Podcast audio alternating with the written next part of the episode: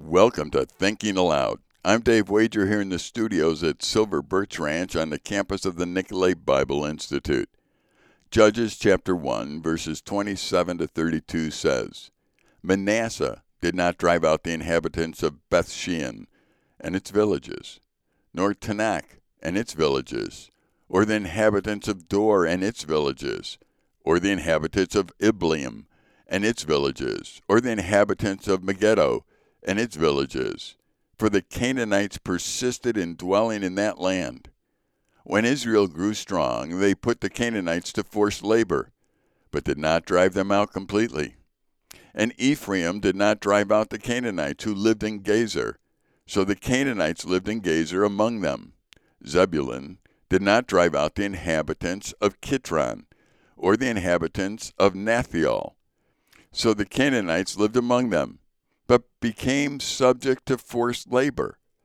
Asher did not drive out the inhabitants of Acco, or did the inhabitants of Sidon, or Ahlab, or Achzib, or Helbah, or Aphik, or of Rehob.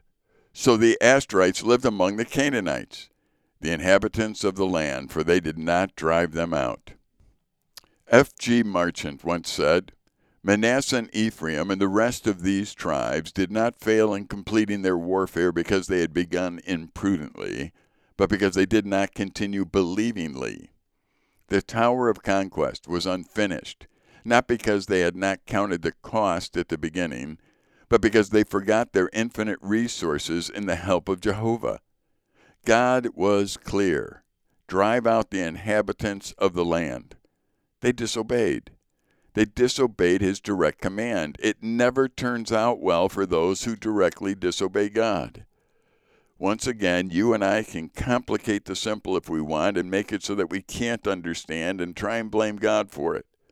But that is something that we will pay a heavy price for.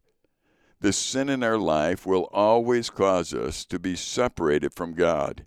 And the only safe place in the world that you and I can be is in the shadow of the Almighty not separated from him where the wolves and the lions and the others can tear us to shreds. God alone is the one who loves completely, and we would be wise to listen 100% to what he says. I suggest we all go back to the Bible and we read it in a simple way and obey God when he says something, and we'll find ourselves in the shadow of the Almighty instead of running from the Almighty.